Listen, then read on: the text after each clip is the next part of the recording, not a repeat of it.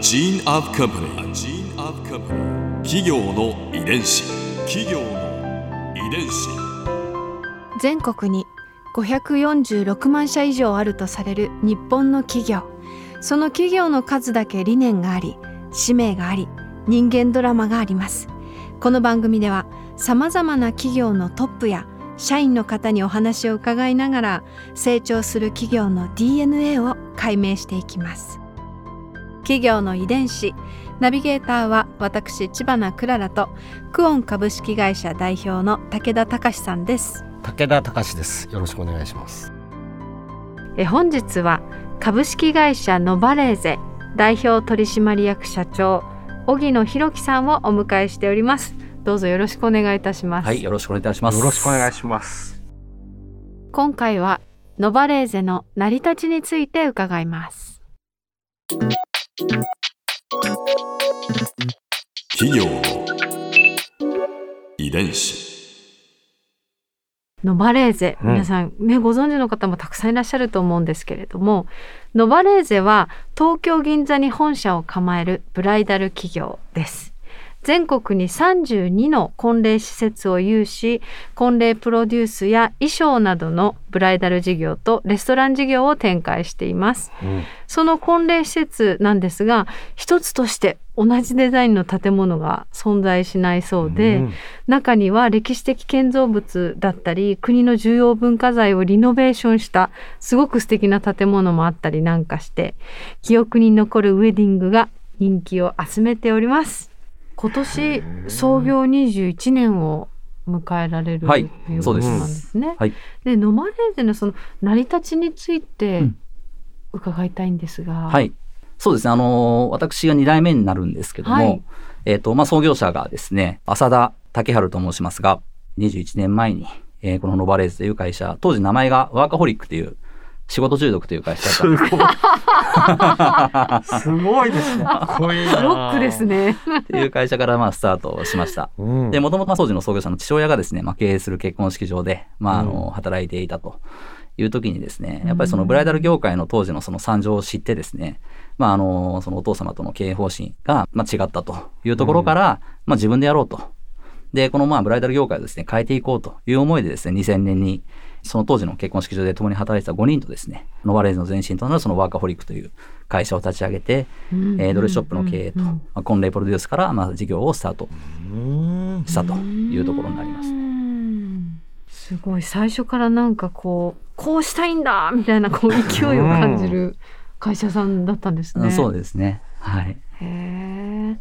そのまあ最初はこう、婚礼プロデュースと、はい。そのドレスショップのはい経営だったということなんですが、はい。そこから、うん。まあ婚礼施設を展開するようになるわけですよね。そうですね。これはいつ頃からはい。だったんでしょうか？まあ、2000年に、えーワーカホリック立ち上げて、はい。で、社名が、えー途中からまあノバレーズに変わっていったわけですけども、うんこの2003年ですね、あの、名古屋の上田という場所にですね、うんあの、郊外になるんですけども、えーアマンナンテラスという物件を初めて、うん。だ創立から3年目に初めて作りました。で、その前にいろんな経緯がありまして、まあ、当時はそのプロデュース事業というですね、自社物件を持たずにですね、ある、まあ、料亭をですね、うん。お借りして、まあ、うん。婚礼のプロデュースだけを、まあやってたんですけどもええうん。まあ、やっぱりその契約期間の途中でですね、まあ、契約を解除されるということがですね、まあ、うん当時あのありまして、うん。だったらまあ自分たちでやろうと。まあ、ヤドカリ経営の弱さをですね、まあ、そこであの痛感しですね、まあ、自分たちでやった方がいいよねというところから自社物件を作ってスタートしたという経緯があります。はい。だってプロデュースをするにしても箱が自分たちのものだったらもっといろんなことできますもんね。そうなんですよね。企業の遺伝子。これは最初からはい。割とうまくいいったという、そうですね、この当時名古屋のアマンナンテラスっていうのがもう1号店で、あの私も入社してすぐそこで働いたんですけども、あのかなりの結婚式の数をですね、こんな場所でこのお客様来るんだというぐらいの多くの方にですね、ご利用いただけたと、はい、いうところですね。うんブレイクの秘訣というのはどこにあったんですか、うん。そうですね。やっぱりその、このアマンダンっていうのは郊外型で、うん。えーどちらかというとその景観を大事にしてですね、うん。作った会場なんですけども、当時はやっぱり名古屋駅の近くにですね、まあ、たくさん結婚式場があったんですね。はい。ただ、あの、結婚式場とやっぱり、あの、イメージすると、どちらかというと、そのヨーロピアン調のですね、割とどこでも同じようなそのテイストだったりですとか、確かに。あとはホテルの宴会場ですね。全くあの景色が見えなかったりですとか、うんうん。まあそういうあの結婚式場が多い中でですね、まあ一歩ちょっと足を伸ばすことによって、お庭があって、うんで、景色もあってですね、で、かつ完全貸し切りとうんいうあのコンセプトで会場を作ったものですので、まあそういったところがですね、お客様の評価をいただけたあの部分だったというところがあります。うんはいそのアマンダンテラス、名古屋のそこからはい。こうブレイクして、はい。まあでもそれからまたこう歴史的な建物をうんこうリノベーションするという方向にもう行かれるわけじゃないですか。そうですね。えーうんこれお金もかかるでしょうし、はいなんではい。歴史的建造物をまたはい。リノベということになったのかなって。そうですね。あの、まあ、これはですね、まあ、いろんな経緯があって、もともとその歴史的な建造物を最初からやろうという思いではなくですね、うんまあ、そのアマンナンテラスからスタートして、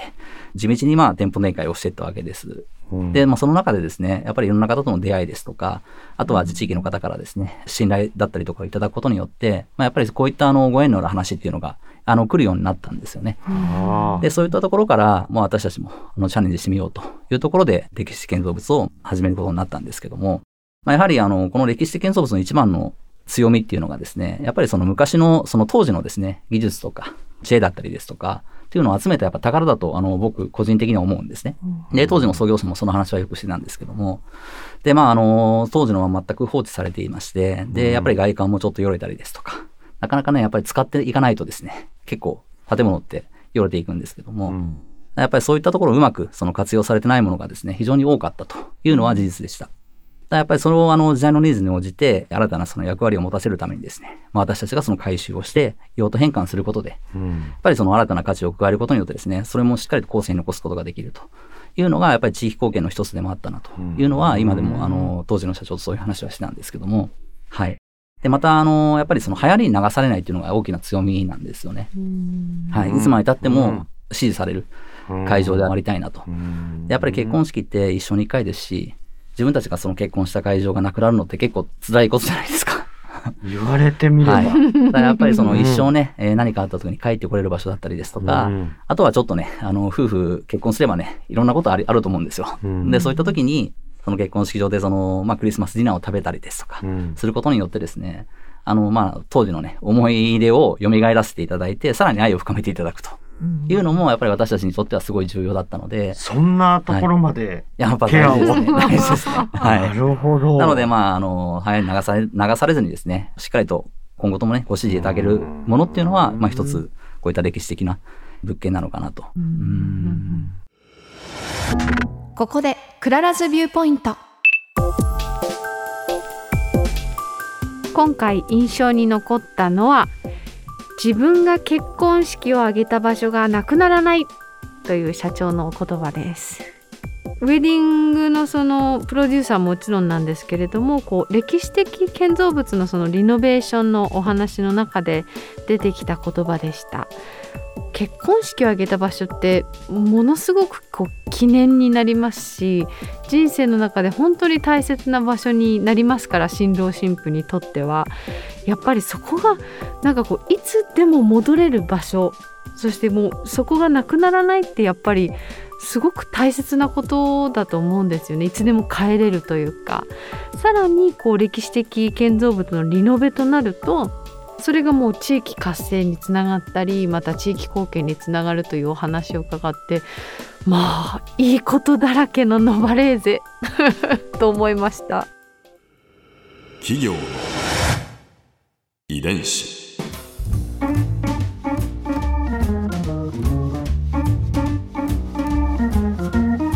この番組はポッドキャストのほかスマートフォンタブレット向けアプリオーディでも聞くことができます。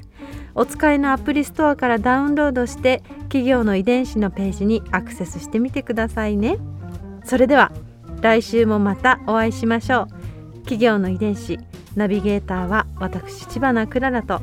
クオン株式会社代表の武田隆でした。